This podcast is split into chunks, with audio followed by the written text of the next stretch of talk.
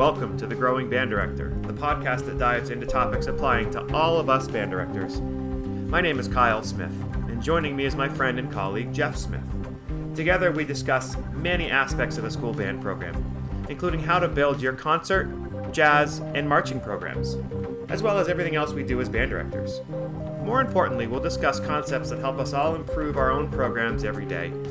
Always remember the famous quote by Ray Kroc When you're green, you're growing, and when you're ripe, rot. Let's get started.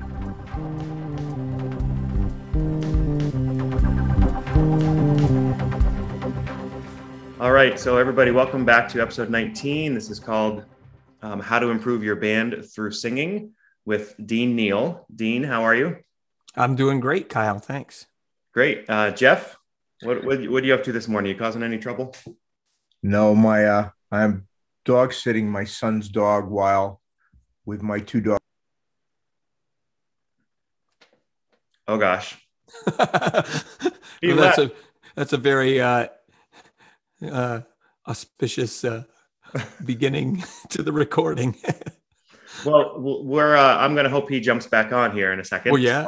Why don't we keep rolling? And um, Dean, tell us a little bit about your yourself, your history, your past, your teaching, and all that. Sure. I just uh, finished up actually year number 32 in music education, and um, I taught for 30 years at uh, Maine Central Institute in Pittsfield, and then the last two years I've taught at Nokomis Regional High School in Newport.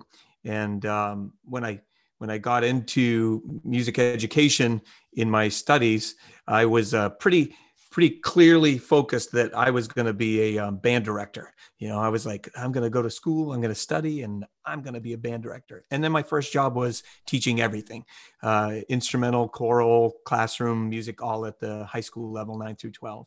And quickly, I, I uh, realized, man, maybe I should have paid attention a little bit better in my keyboarding classes and all that kind of stuff. So, and, um, but, but, you know, quickly started to, you know, uh, really focus on not being so much a band director is just really focused on being a music educator and what that meant and what that meant for my students and what they needed. And so uh, yeah so i did everything at the high school level for about seven years or so and, and the program had grown to a point where the school uh, you know we advocated to have a, a second position and we did get somebody to teach choral music and and piano classes. And we had that for quite a few years about 20 years. And uh, then we had to make some reductions and i had to go back to doing um, full uh, band and choir for the last couple of years at mci and then for the last two years at nokomis i've been doing that again. Even though i was f- kind of focused on instrumental music for those 20 years in between uh, i continued to do uh, vocal jazz ensembles so I was um, very much um, involved with still vocal teaching and uh, being an instrumentalist and a vocalist myself in performance. I was still learning, you know, new methodologies and techniques, and and so um, you know, kind of the focus for me as, as, I went along, again, was to try to be as complete a music educator as I could. I remember having a conversation with a, a parent from another community that was uh, kind of promoting a performance that was going to be in their area and it was with a, a classical violinist and and uh, the the parent she was like you know um, it'd be great you know if maybe some of the kids you could have some of your students come or maybe you could come you know i i know you're a jazzer but this thing and i was like uh you know i kind of i kind of for a moment kind of like you know kind of reined in my immediate kind of my knee jerk response was to kind of go into like well you know i'm, I'm not a jazz or I'm a but but I kind of tempered that and kind of said like, well, you know, I do enjoy jazz and my students do, but I think they really benefit from all types and styles of music, and hopefully we can bring that.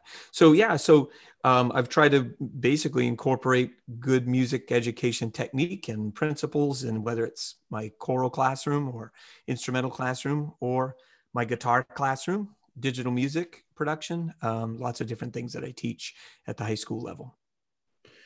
Yeah, you know, you seem to me like the teacher that the kids really trust, right? Um, and you seem like somebody that um, I think you're you're a fantastic teacher um, in sort of every idiom.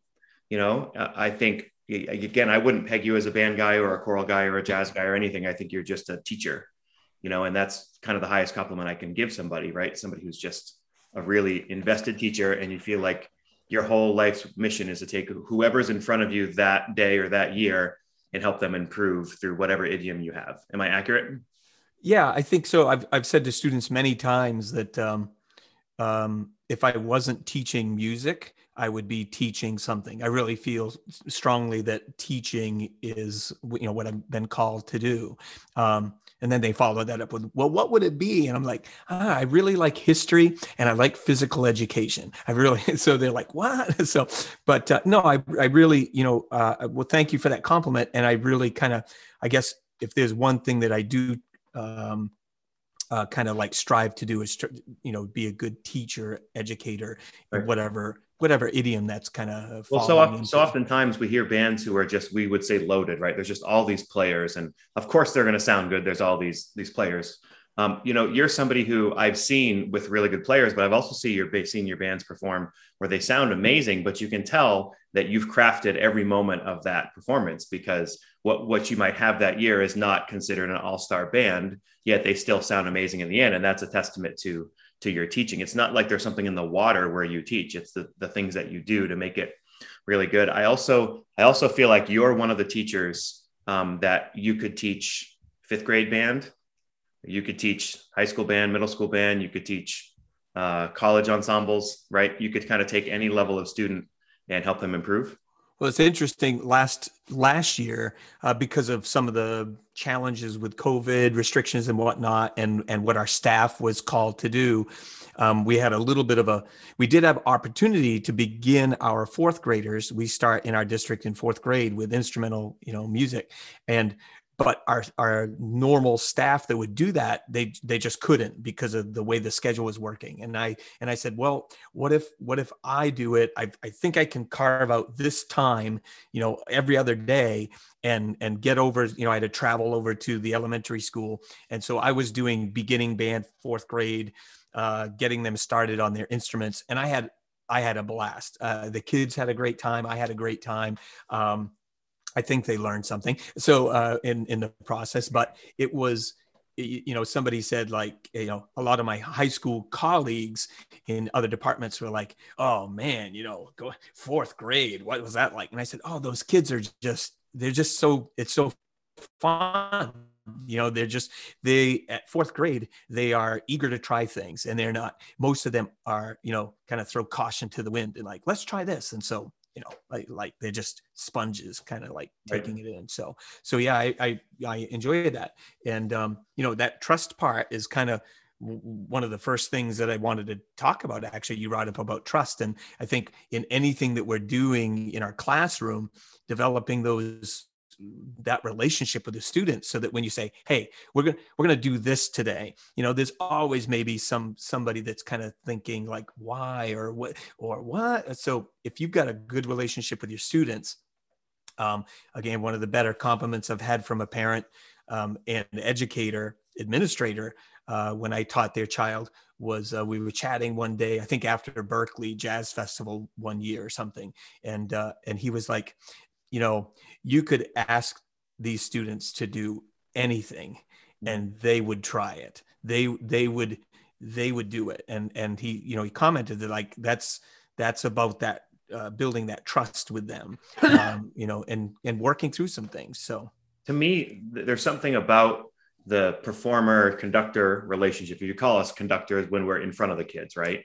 Um, because we have to show emotion and be vulnerable to, to help them perform well. And then they have to show emotion, be vulnerable, vulnerable. And then when we share that together, that creates like a really cool bond, you know, and I trust is a really good way to put that. Um, Jeff, I have a question for you. Can um, I bounce a question off this first before yes. you ask me a question?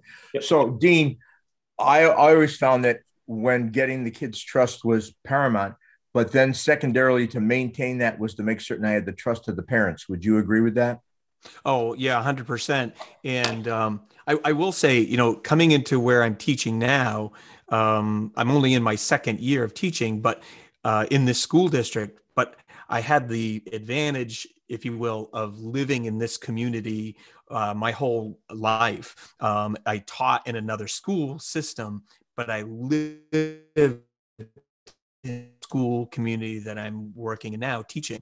Um, so I had I had actually developed years of, of relationships and, and and whatnot with with parents or even in some cases grandparents of these kids that I'm teaching now, and um, as hard as that is to admit um, as I'm getting older, but yeah, having that with the parents and the community members and building that sense that um, you know you're there for their kids you're there to to give them the need you know the attention and to to do what's needed for them. Um, i think the, all those communication pieces um, are are really critical. So and, yeah and you don't have an you don't have an ego about doing what you're doing. You're you're selfless and trying to help the kids. You know and oh. your your your best your best tool to help the parents trust you is the kids who go home. And you know they're going to say it once a week or whatever. It's like oh, how's band going? You know, and they're going to be honest with, oh man, Mr. Smith's a jerk or whatever. And that's how, you know, um, that's how good and bad things start. So if their kid loves you and they're you're bringing a benefit to the kid's life, the parents are going to love you. Yeah, and I think some of our younger. I, I think there are things that. Go ahead, Dean. Well, I, I, think this year what I saw was a, a, lot of interactions with students and parents when there were questions about, you know, whether they were events or calendar issues or any of those kinds of things.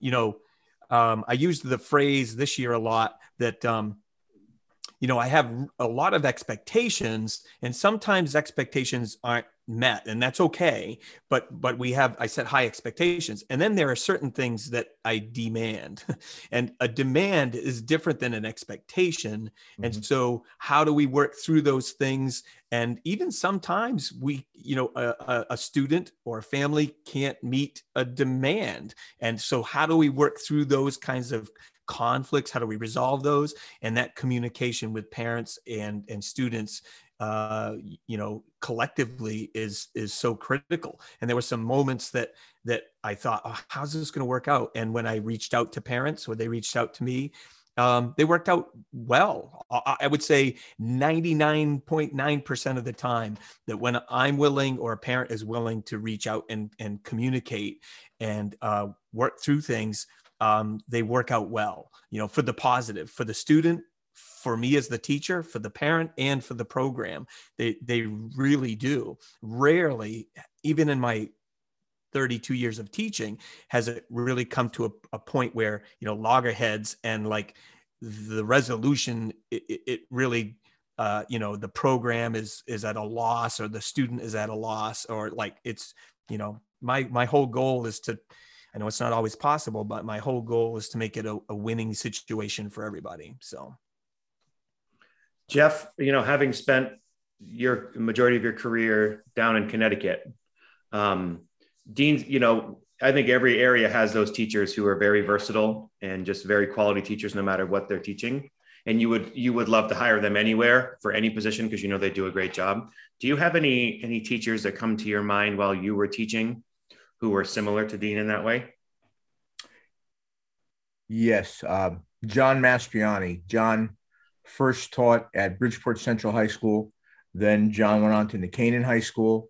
Then John went on to Hall High School. Then he went to Canton High School, became one of the presidential teachers of the year, and now he is a uh, associate professor of jazz studies at University of Connecticut. Uh, John is just like Dean. He teaches on all levels, engages all students, and he's a Pied Piper. He gets the trust and the love of anybody who ever works with him. He's just got one of those dynamic personalities that you can't forget. It's it sticks with you. Um, and thanks to Jeff's recommendation, he's doing the honors band at Jazz All-State next year. Oh, that's great. Yeah, I, I, was fortunate. He student taught under me, and uh, I, as a teacher, I learned a lot from my student teacher, and uh, he, he was a wonderful influence. And he used to run a jazz camp in Stamford, Connecticut, and I used to send as many of my kids as possible to that in the summer to just have the opportunity to work with him to to be as as light as him. But I think the thing that he he was great about was that when um, when he went to Hall, um, you know, Hall High School, uh, Hall High School Jazz Orchestra. And his first demand was that everybody must be in concert band if they're going to be in the jazz orchestra. He felt that the concert band had to be the focal point of the program, and then everything branched out from there. And in doing such, he created the Hall High School. He, we didn't create it, but he made the Hall High School concert band as equally as dynamic as the Hall High School Jazz Orchestra. And then the funny thing is, he left after becoming teacher of the year. He went to Canton in his first year at Canton, goes to Berklee and is a finalist at Berklee.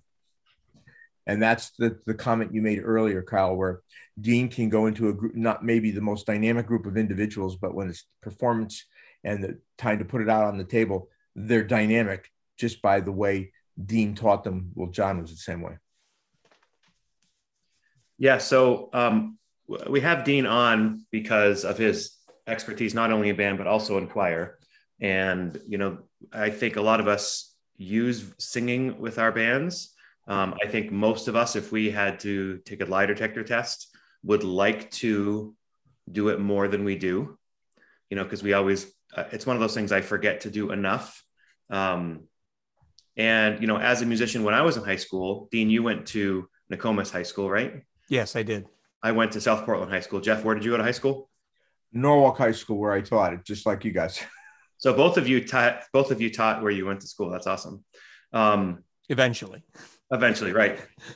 Um, when I was in high school, I remember being 19th trumpet in in Southern in District One for, my freshman year. I made honors band, but I was like chair number 19. I think they just wanted to let me in. I don't know why, but 19. And then I the choir teacher pulled me aside and said, "You're going to sing in chorus." can you match pitch? And I said, I don't know. You know, I'm like 14 year old boy. She said, well, can you match this pitch? And she doesn't know. And of course I don't, I don't sing it. So then she was brilliant in, in, in the way that she found my note. Right. So I was singing a note and she found it on the piano and then, and then got me to feel what that was like to match the pitch. So she found, she went to my range and the note I was on was probably F or something. And then she moved me up and down um, with the piano. And then she um, decided that you know then she let me be able to match pitch within an octave or so. And and so to make a, a long story longer um, I, I, I, I was able to join chorus and then select choir and, and chamber singers and a barbershop quartet and within 18 months i had made first chair trumpet in the state so you know i wasn't a vocal performer but that whole getting the music inside being able to perform it vocally, that changed everything about playing the trumpet. Now the trumpet was just an organ, like a, a, tool to make the music, but the music was really in my head. And, um, you know, it's also a great life lesson to make first trumpet and then the next year make seventh trumpet and feel like you got better, but you, you got a worse placement placement. So that was fun. Um, so, uh, you know, if people are not used to the singing portion of the musicianship, I think it's a huge deal so if you have a program where your students can sing in chorus as well as singing in your band, right, that's going to improve your band immensely just by doing that. Um, so let's let's dive into a little bit the tools you use, Dean, um, in a band rehearsal. Let's go specifically concert band or jazz band rehearsal um, vocally. Sure. So um, I don't first of all, I don't have a lot of students at the moment that are crossing over between the concert choir and the concert band. Not a lot. Scheduling is tough in a lot of our schools and but but I do see that number increasing. You know, last year there were virtually none. Uh, this year there were um, three or four, and next year I think that'll be even more by the looks of it. So um, and that requires sometimes like independent studies and different doing different things to make that work. But um, that's a great thing when you can have them in both ensembles because they're gaining skills in in both areas that are going to benefit each other uh, consistently.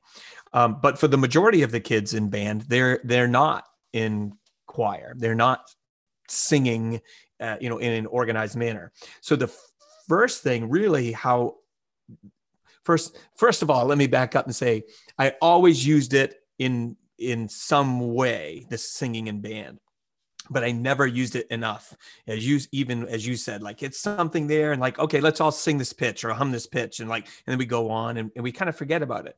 But then I think it was about four years or so ago, Um, I couldn't make it to the University of Maine for a flute master class, but I was really interested. The flutist's name was uh, Robert Dick, and so I looked up a video following, and and he was talking a lot in this particular series that he was doing on throat tuning on flute, and he was talking about singing, th- singing through his instrument and how that helped his sound and intonation and everything. And I thought that's that's a really interesting way of putting that of stating that that we are singing through our instrument um, and when i started and i thought i'm going to go back and really start to make a, a concerted effort to incorporate this into um, my rehearsals, in, whether it's in warm up or just in the rehearsal process, uh, if we're having some intonation issues with with this passage or this pitch, and how can I introduce that? So the idea of singing through our instrument and I, have always said to my students um, I, I, we know that music is such a strong connection with brain functioning and problem solving and processing. But i always say that you know when i sing i have no i cannot rely on any buttons or valves or anything to push. Everything's got to be my brain processing it. And the better that it does that with regard to um, all of the musical components that we're applying the better I can do it in, in vocalizing it, I feel like it's even stronger when I bring that to my instrument. So, in starting that for uh, our our wind players and even our percussion students, starting that out, I start really simple. And and at first, I don't even I try not to use the term sing because for some of them that can be a little bit, you know, intimidating. Right stig, you know stigmatizing i go back to one of my students a few years ago in his senior year we started doing this a lot in his senior year. And I remember Marisa Weinstein, who's a fantastic uh, educator, music educator in the middle school at Warsaw Middle School, who again can teach anything um, said, Oh my gosh, how did this student react? Because in middle school, I said, We're going to sing this pitch. And that student said, I'm quitting. so mm-hmm. when they were in like fifth grade or something like that, fifth or sixth grade or seventh grade, they were like, I'm not singing. I'm, I didn't join band to sing. I right. don't sing.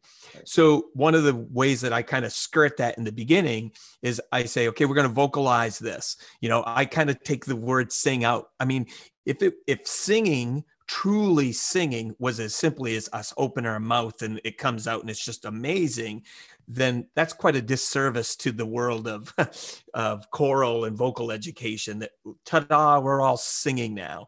Um, and yet, I believe, truly believe that anyone can sing. Uh, how we improve the quality of that and everything is is a whole other thing. Well, there's but, a there's a, a quick a quick story about people being tone deaf. You know, people say that. I mean, what percentage of people are actually tone deaf? People think that because you can't match pitch right now that you're tone deaf. But the two examples that um, Ben Zander uses is when you're used driving a stick shift car, right? When you hear the engine rev, you know when it's to that point to shift, right? And the other one he says is when your mom calls on the phone, you can hear one word, and not only do you know it's your mother, you know what kind of mood she's in, right? So we have we have fantastic ears. It's a matter of getting our physical body to to produce what our ears know. And you're talking about vocalizing, like all the same things that make a good vocal tone are the same things that make a good instrumental tone. I mean, if your tongue's in the wrong spot, if your if your throat's closed, if if there's tension, your jaw, all the things, they all transfer right over. Absolutely. So so I start from there, and it's just so uh, even thinking back um, for many of the students, this was new as we. I last year was a very different year, obviously, with all of our restrictions. This year was back to more somewhat normal, I would say. It still wasn't really 100%, but as it got back to more normal, I started to introduce these things to these students because it was new to them. And and so so I would say, okay, we're gonna we're gonna make this pitch. And we'd start with unison, you know, just to keep again to simplify it. This is and if I did use the word sing, I would say I would say this is I am I don't care about your tone or any of that right now. I, I, I, I'm trying to take out the stigma of how good do I sound or how bad do I? That is not it at all. So, and and I very clearly state to them that I I know this isn't chorus, but just go with me. And again, this goes back to our first talk about trust. If I have a relationship with them then that's positive and that they trust me and that when i ask them to do something that um, that they're able to get there i don't start with this also at the very beginning of the year and that's because for many of the students who are new to our band that's not a hip way to start like that's not a good foot to start on because it's our voice is very personal to us. Mm-hmm. Um, so it's one thing, you know, my instrument is personal, but it's not my voice. It's an extension of that, but my voice is my, is mine. And so people get really kind of like kind of closed about that. And so I, I wait a little bit before introducing it, uh, several weeks. But when I do introduce it, at that point, I've, I already introduced a lot of other new things to the kids. And so I've kind of taken them through the process and they understand uh, that when we do new things, I help to establish what's the purpose in it. So even when I ask them to vocalize, it's usually in a unison pitch. I even ask them to find the octave that's comfortable with them. Mm-hmm. But as an educator, I need to be able to demonstrate. So I might ask them to start on a unison concert B flat. So I as hearing it, and then I would ask them to vocalize that and just humming it first. Right. Mm, or if I have, and then when we move to um, uh, auto, you know, a vocalization of that outside of humming, then I ask them to do it on ah, and I just have them produce it ah, or in their depending on the range that they're singing in ah. So I have to be comfortable as a as an educator vocalizing that in my what we would call full or chest voice yep. or in my falsetto or head voice and so uh, i think that helps for the um, maybe the female or high voice uh, part singers in our band that they can hear it in a register that clicks in their brain about where that is. And for the lower voice singers that we can do that for them too. And when um, you when you have them hum that's like you're kind of keeping it inside more. They can hear it well. It's not as out there. So that's a good intermediate step.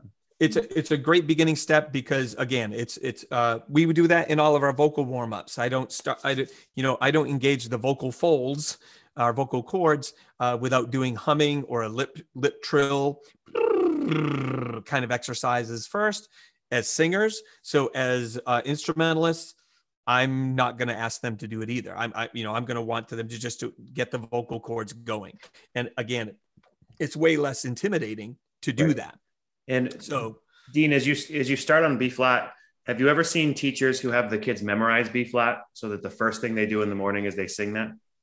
Um, you know, I uh, most of our in my choir, most of the exercises that I do, I start from B flat and then I move them to other keys. Um, and in concert band, we kind of do similar kind of thing. I've not really kind of been a big, you know, like I haven't harped on the memorized B flat thing. Um, it's funny. I, I, say it because I was I was uh, observing. My wife and I went down to Fairfax County and watched Linda Gammon teach um, mm-hmm. at Rachel Carson Middle School.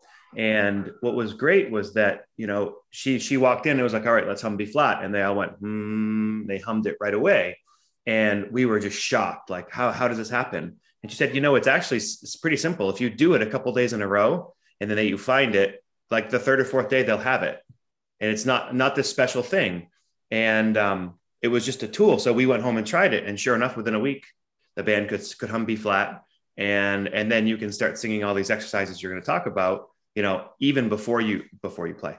Yeah, it, I mean, it's it's in my in the choral group. I think it's it's it's there. It's pre- first of all, my choral group, my concert choir is um uh, it's open enrollment. So it's not a select choir. And so there are kids in there that absolutely we do those exercises every day and do more, and they can 100% do it. And then there are students that need more time to develop that skill. I think the similar thing would, uh, you know, occur for, for the band um, in doing that. But yeah, so it just starts with the, starts with that unison pitch. Uh, we stay in what would be considered a comfortable range. So I stay initially, if we do any movement, it's just maybe within a fifth, a range of a fifth. I don't worry about completing an octave early on. That's not my goal at all because I want them to understand that what I'm not trying to do is especially in band is to get them to be singers yet. That's again, there are a lot of kids that that might respond negatively to that because they didn't join to be in choir. So so I do have to manage, um, you know, how how much time we spend with it, you know, how the frequency of it, and to me, that's just about kind of knowing your students and kind of being able to to kind of put that in in strategic moments um, that I can talk more about when we talk about going from warm ups to repertoire. Right. That's great. So let's keep going. What's next? Yeah, it's to me. So one of the things once we've established uh, to me that idea or that sense of we can vocalize, we can make the pitch, we can find the pitch, you know, match the pitch uh, that we can move that pitch. So we might do a moving line of, of a major scale, just uh, three steps. So I might have them move with that. Um, initially, I don't even worry about solfege. Again, I don't want them thinking like, wait, I'm not in choir. So uh, initially, I don't I don't concern myself with that uh, for them. Do you use but, hand, do you use like numbers one, two, three of the scale? How do you get them to move? One, two, three. We can move one, two, three. Uh, yep, as we move. Um, or I might be playing it on my instrument as they're vocalizing it. Um, so I use that as a as a model. Um, so you're, you're another teacher them. who has your your horn or a horn at the podium when you teach. Yes. Yes. Yeah, I, I you know Phil Snedecor is a great trumpet performer and teacher. I think he's down at Hartt School of Music. Um, he came up um, and did some lessons for our kids. And he noticed that my trumpet was was near the podium, and he said, "You know what? I can already tell you're a good teacher because your trumpet is near the near the podium." And it's not that you're a trumpet player, but you're demonstrating all the time for your kids what a good quality sound is. He's like, the amount of teachers and band rooms I go into, and the, the instrument is nowhere near the podium. If it's not if it's not set up in front of the podium, it's sitting behind me in my case because last year I made the mistake of leaving it set up on on my trumpet stand and it got knocked over and and uh, slight damage on my trumpet. So so I kind of keep it right there. But it is handy and it's funny because I find myself using it when I'm in when I'm in uh, teaching mode, um, and my students now. Uh, now it's funny because they kind of when they give their response, it's almost like a, a cult kind of response. They kind of drone the answer back because I'll say, "Do you know what the difference is between teaching and directing?" And and they'll go, "Yes, we do." And I said, "Well," and so teaching that you're engaging with asking questions and giving and getting feedback and get and then what's directing and they're like you just tell us what to do and we do it. That's right. directing. And and so yeah so i love teaching but those you know when we get close to performance time there's very sure. little time and i so i usually say to them okay i'm going into directing mode and they go okay. And so we have very little time. I need you to do these things. But i love teaching mode because i get to model i get to demonstrate i get to ask questions i get to give examples. Um, so uh, yes, playing on my instrument is a, a big part of that. And one of the biggest reasons for having them sing, vocalize, and sing pitch is their it strengthens their intonation so quickly. And the best example I can point to this uh, anecdotally didn't even come from my own students. It came when I guest conducted a fifth grade elementary band festival. And we had these 80 fifth graders that had never played together and had only been playing that year or for schools that started in fourth grade, you know. So it was like uh, there may have been fifth and sixth actually combined together. So they only had about a year of experience on their instruments. And of course, it can be a little, you know, bit of a cacophony of sound when you have that. And so uh, I, I, this is, this was about four years or so ago when I was like making a really focused effort that I'm going to have the students sing and band and vocalized. And so I went to this festival completely with the intention to do this and at some point and so we had already gotten started with our day and we rehearsed for a couple of hours and of course you know most everything we were doing wasn't really in tune. Uh, and i so i so i busted it out. And i was like okay you know kids uh, let's sing this pitch together. And and and, I, and I, you you can and again they're very young so i couldn't just in my voice go you know do, you know, ah, uh, because these kids are like 10 years old. And so so I was like, ah, make that pitch wherever you want to make it. And and and these fifth and sixth graders are all you hey, all these kids' voices going, ah, with you know. And and and so we stopped and I said, let's do it again. And so I made the pitch, they answered back. And I said, let's do it one more time. We're just going to hold it out. We did, did it one more time. Okay. So now let's do it on your instruments the it was as though we just and all of that took um, 30 seconds 40 yep. seconds it was as though we had just spent 15 minutes going around the room one kid to the next uh, tuning push in pull out uh, you're sharp you're flat pull in put you know all those things you'd have to do with kids. Yeah it's almost and it's almost like they matured a full year it, in their their, their intonation it was it was I wish that I had recorded the process because it was so profoundly distinct. It wasn't just simply, oh, I think I think they sound better. I, I think it was it was almost hard to believe how immediate their pitch, their intonation improved as an ensemble, as a group of students, having done that exercise for literally 45 seconds and then putting their instrument back in in their mouth or on their face and executing that same pitch uh, after doing after vocalizing it right. for those few seconds it was it was profound so to me if if your if your band seems to struggle with intonation you're in a a, a, a lyrical piece a tone piece a sound piece and you're like man these we just we just struggle with intonation as we play this. Uh, vocalize, like get them to vocalize their pitch, it, even if it's not you know, for advancing students, you can do that through a phrase when you've really worked and you can have them vocalize a phrase um, or a chord. But just from the fundamental level of like, are we really truly hearing, hearing our pitch? Or am I just, I'm picking up my horn, I'm pushing down the buttons and and that note comes out and it's like oh so then that's where i do go in and demonstrate. So i'm like oh it does does it? So i'll go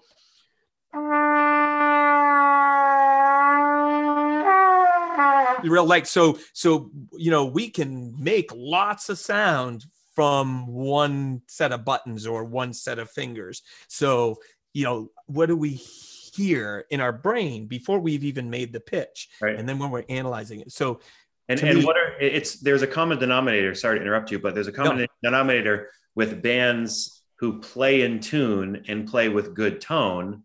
It's not rocket science. Their teachers just insist on it. Right. It's just part we don't well, wait until the week before the concert to work on the tone. It's like an all the time thing. It's right from the beginning. It's it's uh it's it's it's paramount to um, in the choral side of things. I, I remember uh, reading an opening, uh, you know, article in Professional Development uh, at the beginning of a year, and and the and the college professor was talking about how when they introduce a new piece of choral literature, they talk about the lyrics immediately and what the piece means and what what the meaning is behind the lyrics before they've even sung a, a note, so that they are going into it already with a sense of how they should be approaching the piece. So, and yet a lot of times we take a piece of music out with our band students and we're like, we're going to sight read this. Uh, here's the time signature. Here's the key signature. You know, we're going into it all these the very important technical aspects. But what are the kind of some of the interpretive things that if we if we took a moment also to say, you know, here's here's the intent of this piece, here's the purpose of this piece musically, how, how much better would they start sounding out of the gate as well? Um, and I, I'm convinced that when I do take that time, that they do sound better.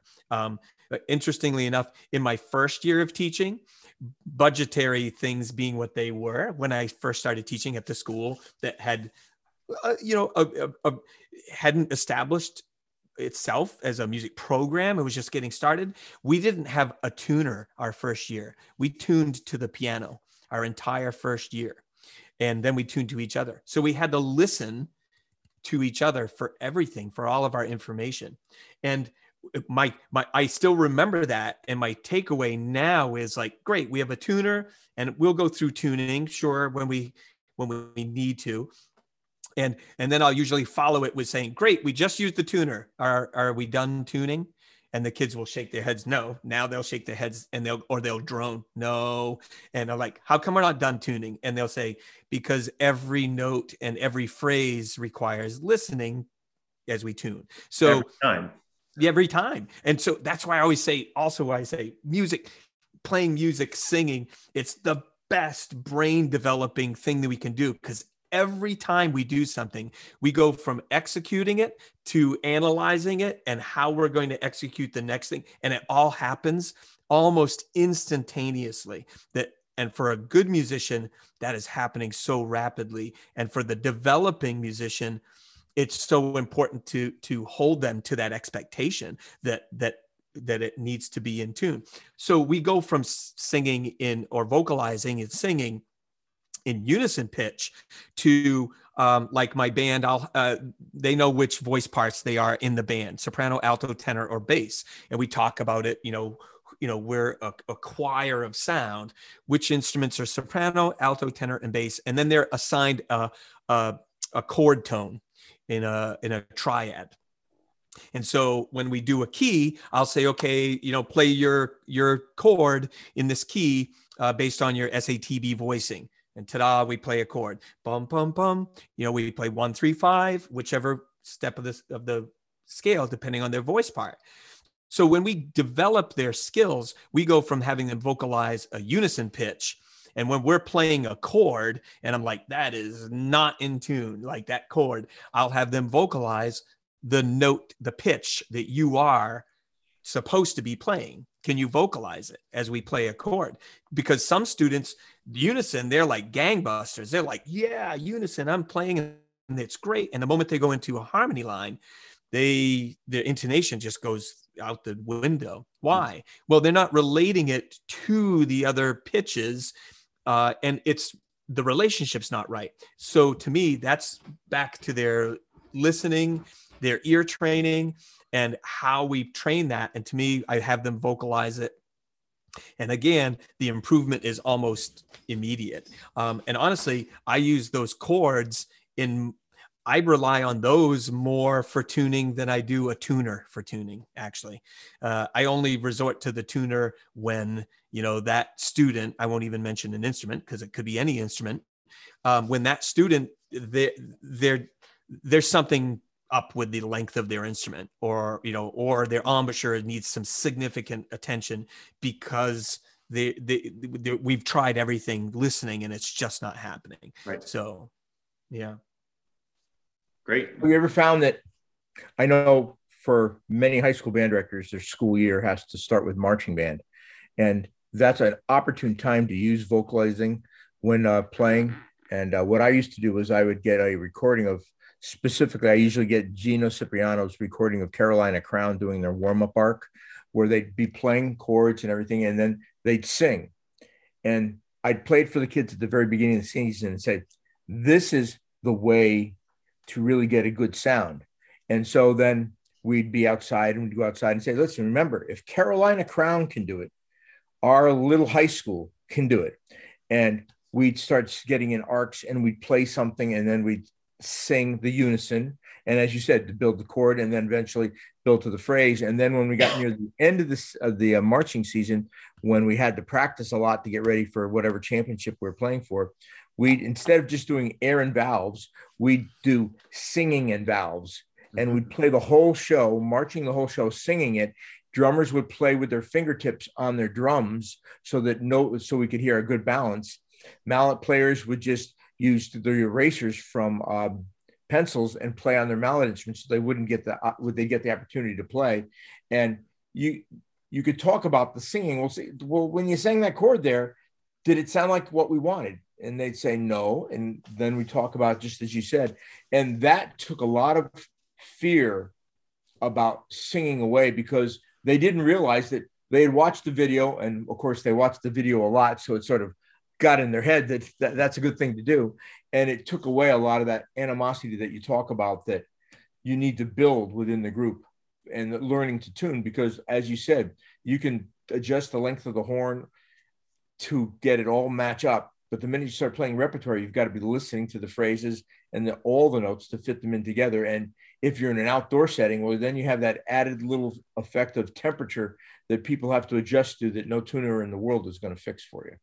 Yeah. I point out to the kids, I show them my trumpet and I show them my tuning slide and I point out this tuning slide. I mean, it moves, but it's been in the same place pretty much for most of my life as a as an adult trained musician because that's where it is for me in tune and i i don't move it much unless you know weather conditions are such that it necessitates it.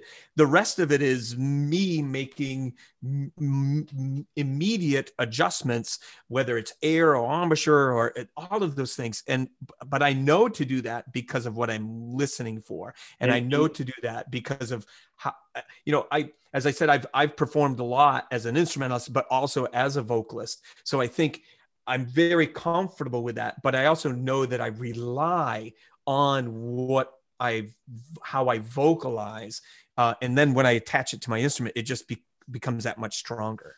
I, I think sometimes the, the most we move our tuning slide is when we're going to play a church gig with some older singers, and we push all the way in before we're going to play in unison with the sopranos, right? Yeah, I, it's just it, it's just kind of present, and I think even as you were saying, Jeff, you know how you how you use that in your rehearsals.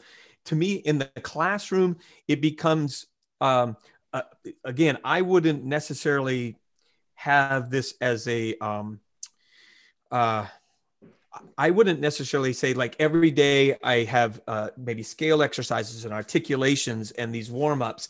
The the the part of every day vocalizing is minimal as far as an organized structured this is the time we do it. That's minimal to me. Um, it's present but it's not very lengthy.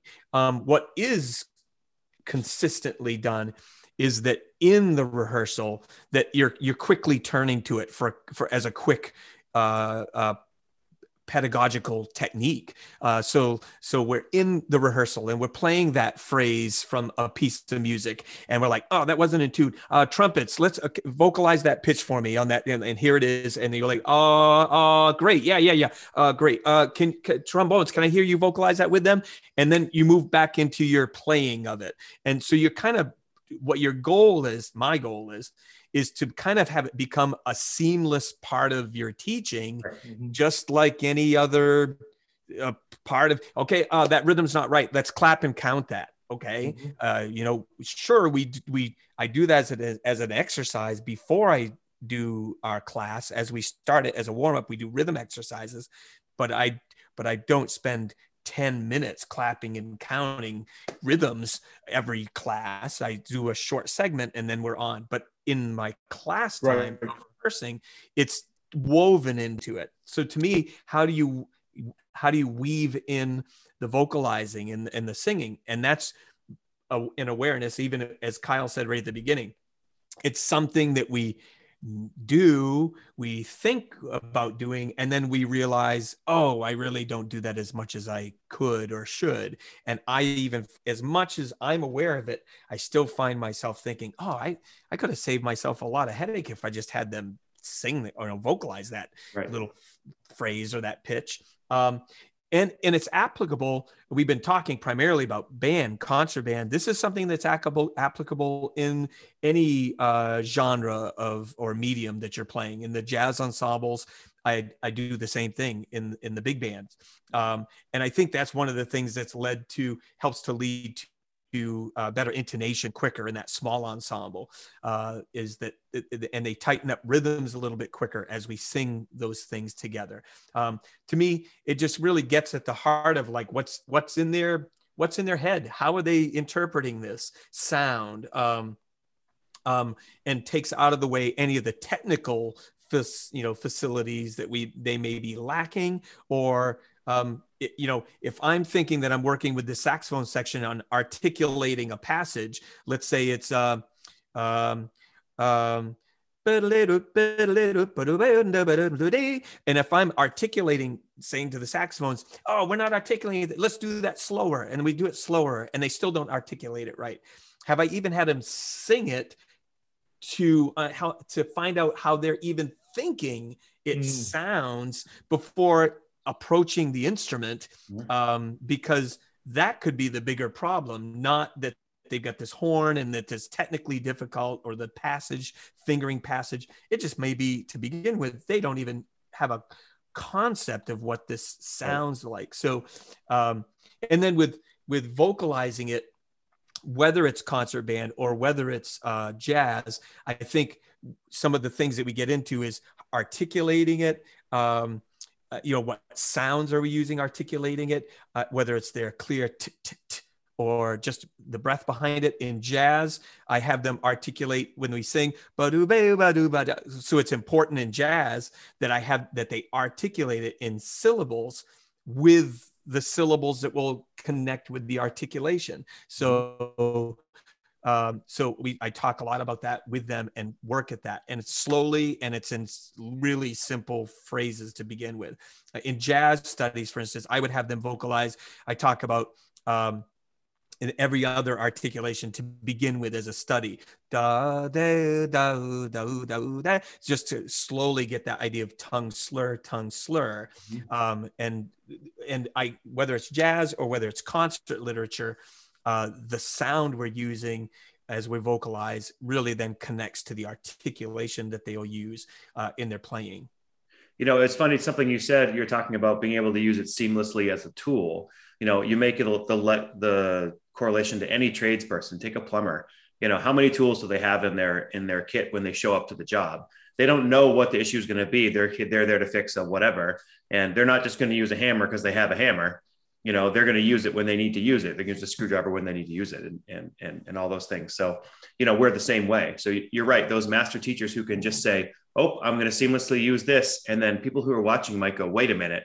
I have no idea what you just did. That was awesome. You know and when we first learn how to use it we make it a big deal that we're using it. But then the more experience you get using it you just take it out and use it when needed and then put it away and nobody even knows well, I also think as as you gain more experience, uh, to use your analogy of the of the plumber or the carpenter, I just did a dishwasher installation for my niece yesterday. Uh, so when when you're when you have done things for a number of years, if that's your trade, you've accumulated a lot of tools, a lot.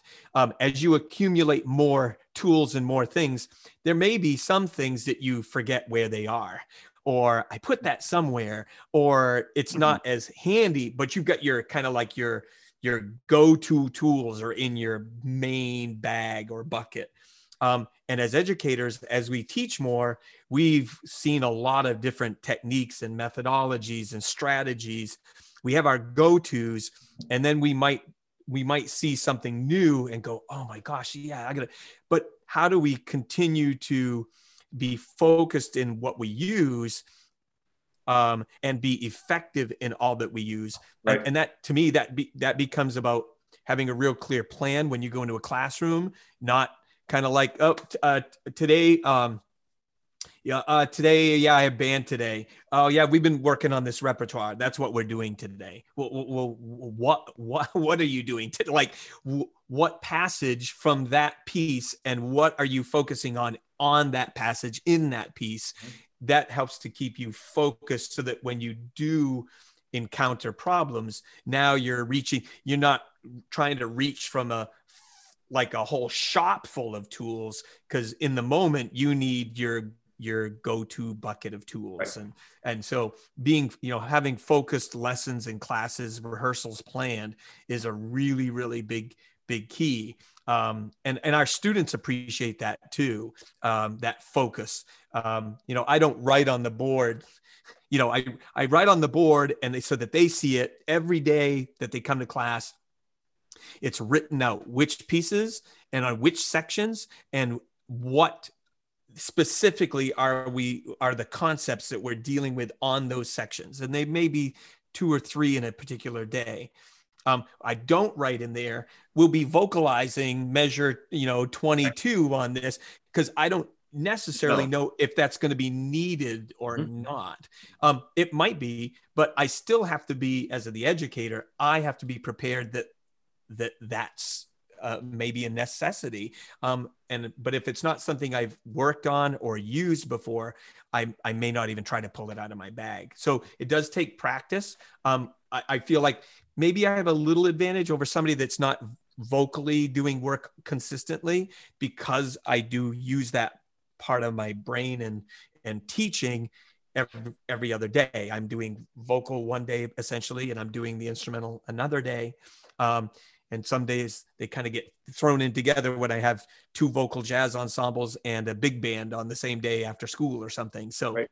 um, but but I think becoming, you know, allowing yourself to try new things. Um, a great example of that is um, uh, we had um, uh, Steve Massey, right, was um, for here for Allstate Jazz, wasn't he a few years ago? He was. I think it was. I think it was seven or eight years ago now. Yeah, and then he came back a few years, a, couple, a year or two later, and did an, a clinic, like a session at, at Jazz at, at uh, Allstate conference, and he spoke about a particular way that he used rhythm studies, and and I mean, it was the way he presented it was in a way that I hadn't really seen or heard before. For whatever reason, it struck me in a particular way.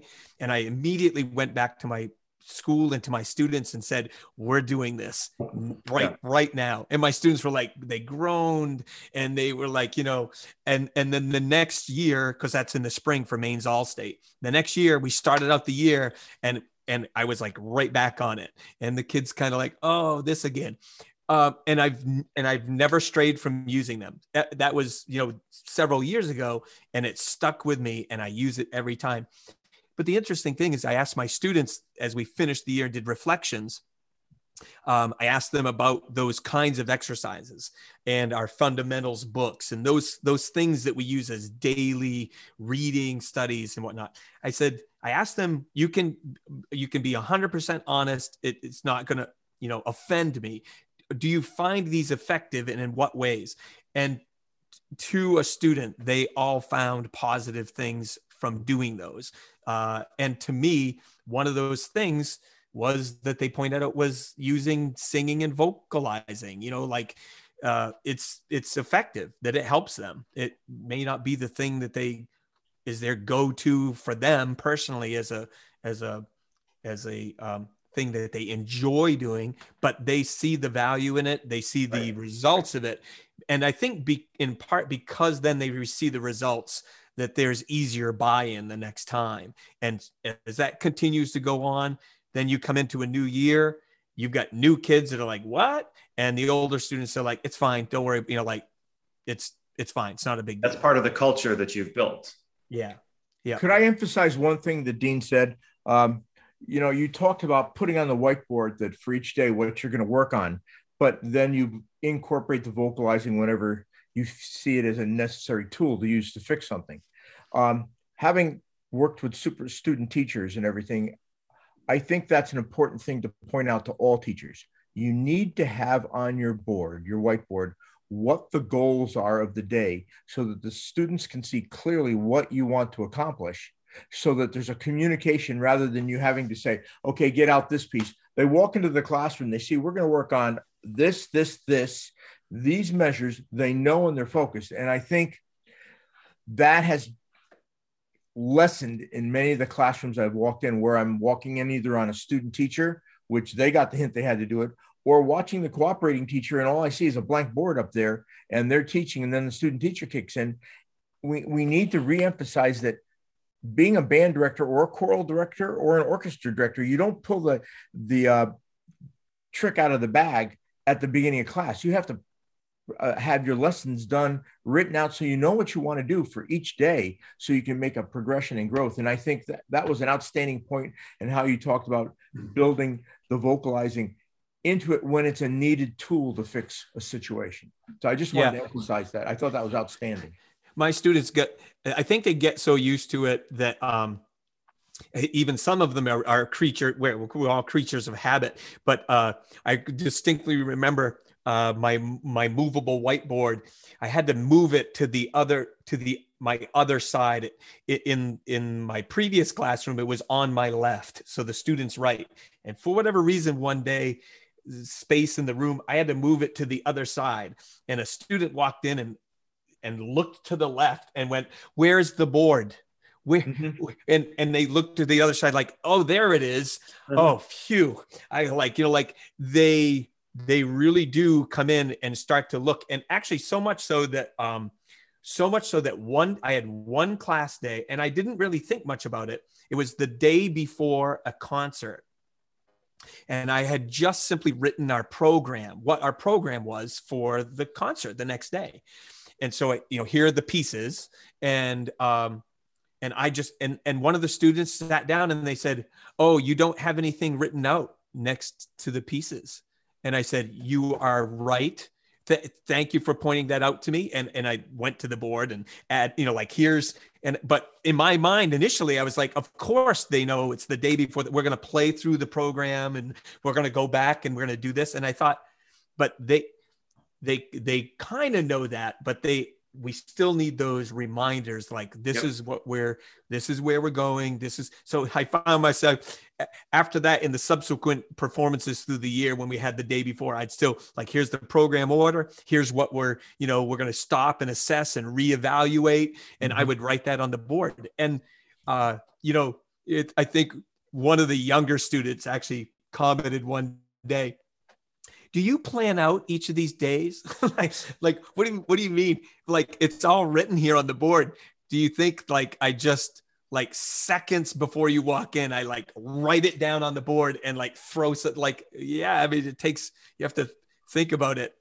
Plus I I uh I teach like uh, eight or nine performing ensembles and two or three other you know non-performing classes I I'm not that good. I just can't. I could like you have to I, plan ahead. Um, yeah, I can't. I, I had a, a, couple thoughts. Um, one is something you reminded me of, and then the second one was something that you and I talked about um, at District Five at that Honor Band Festival, and I was fascinated by, and I'm hoping will be part of this conversation.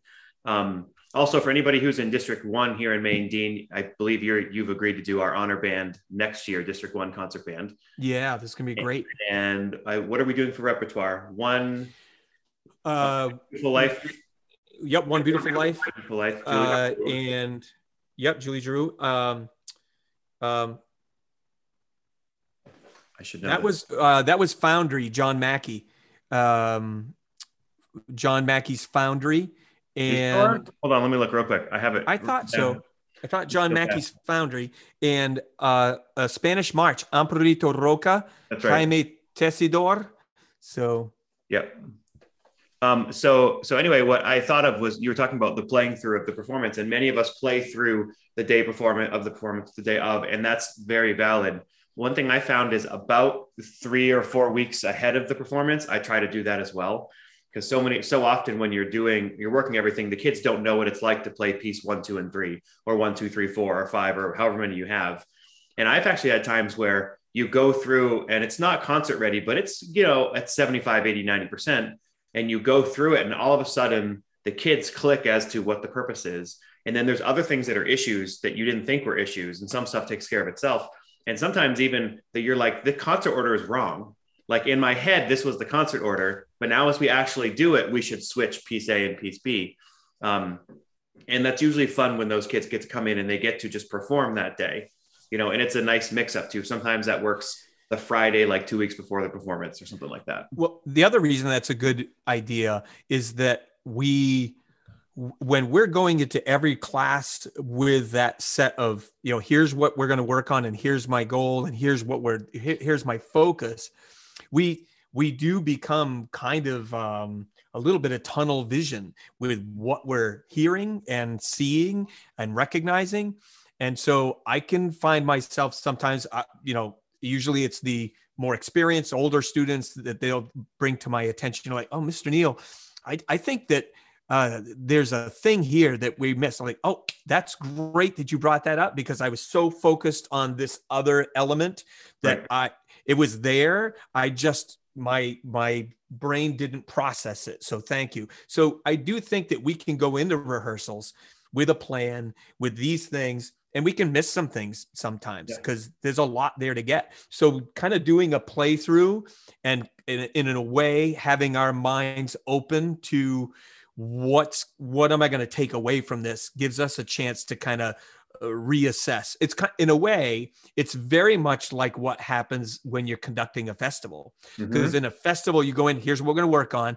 But after you know a bit, you're going to do kind of like a run through, and you kind of reassess. This, this is where we're at on this piece. I just need to hear hear where where we're at, and then I can make a plan for how I'm going to go through this afternoon or right. tomorrow.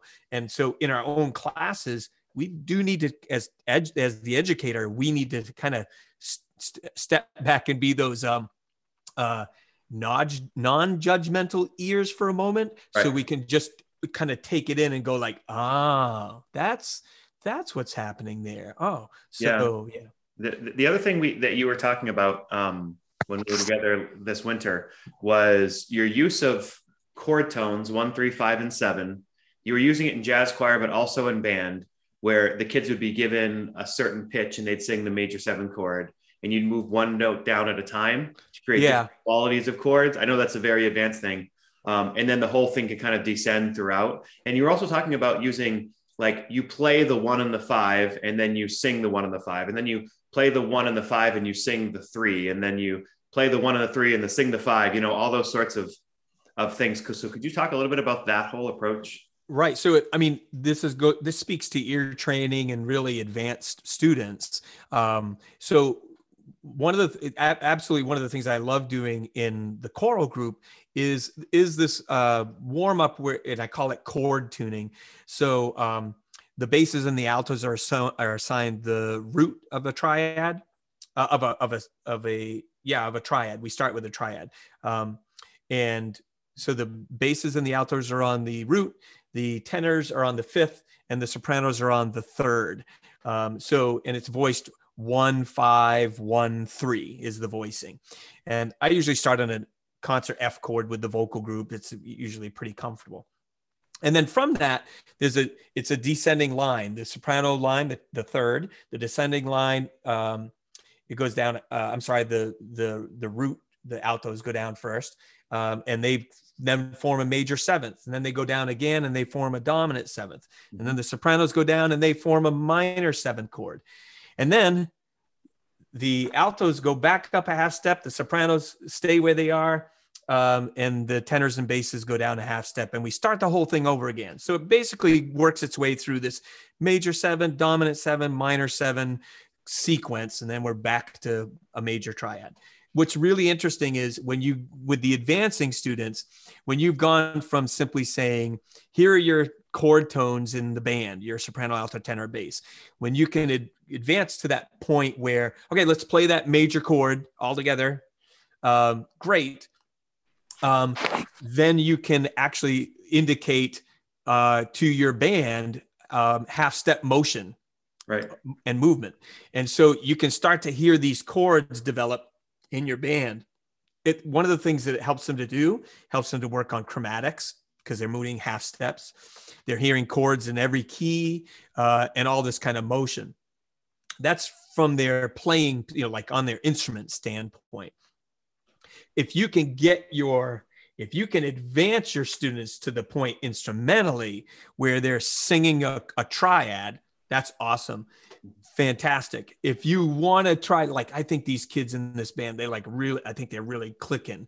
Um, then you can try doing that kind of motion, that half step movement. I th- think uh, what I've what I've found is that when I've tried to do that in, in my ensembles, instrumental ensembles, it's been very difficult to do that in my large you know 60 60 instrument ensemble mm-hmm. um, because of those half step mo- motions. In my smaller ensembles like a uh, jazz ensemble it's been very much more a- attainable. Um, would you do it with the with the projected piano or something where you can you can play the pitch and have them help too? You can ab- that in like in the choir when i started in the beginning of the year it's all, always accompanied at, at the start so the piano's playing with them as they move on the pitches. I'm conducting it. It's being played. And then after a few weeks, we take away that piano and, and try it a cappella. Usually that first a cappella attempt early in the year, even chorally, because we got a lot of new students. It's uh it's an adventure. And uh and we don't get very far. We maybe move two or three chords uh a cappella.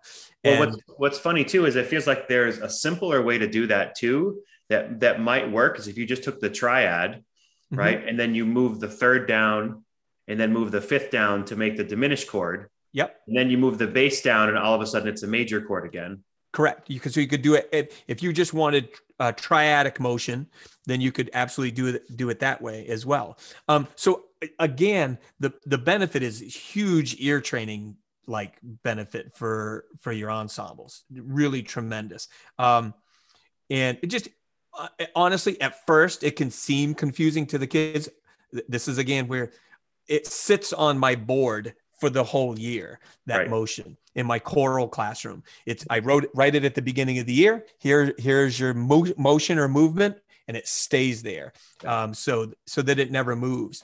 Um, in the same way at the beginning of the year in the in the band room i write satb and i write one you know three five one. I write their their step designation and it never moves off that board for the whole year. So um, you know they have a place to look and they have a place to go. Um, and and so as their ear training in, improves you know we can we can do things like you said they can you can have your chord played. Okay let's everybody play our chord uh, that plays the root and the fifth. Nobody play the third. You, you know use soprano voices. Don't play the third. Uh, so they're playing the root and the fifth and then i'll ask you know, can you sing the third in that chord?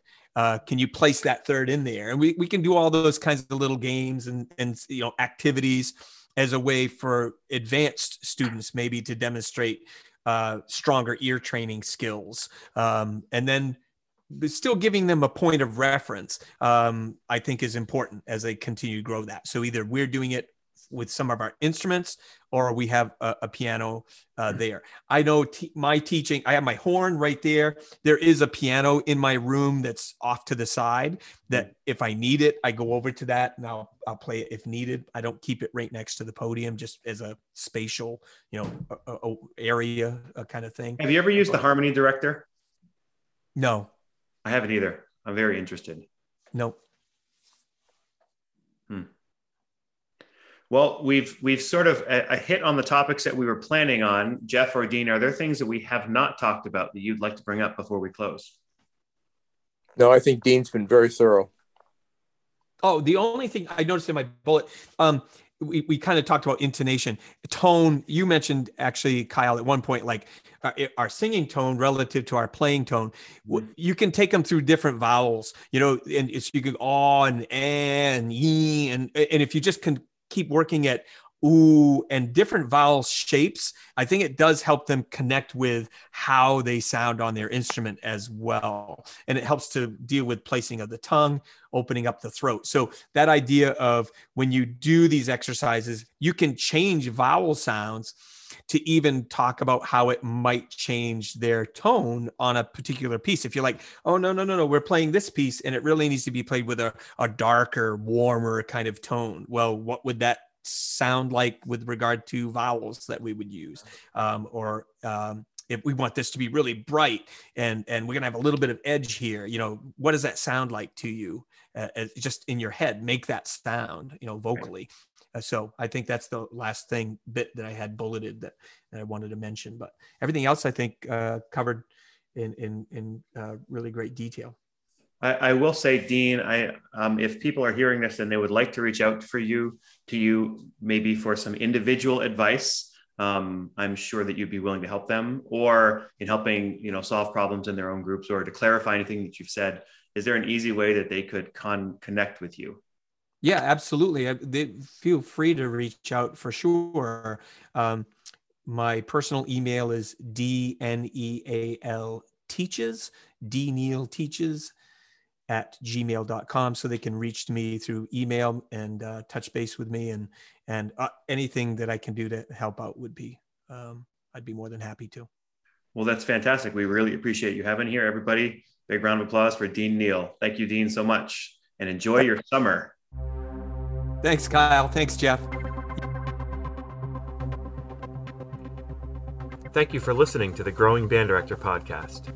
If you enjoyed this episode, don't forget to subscribe. And if you want to help spread the word, please give us a five star review and tell your band director friends to subscribe too.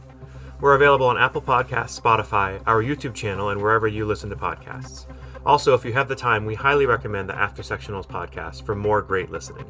Thank you for listening to The Growing Band Director. See you next week.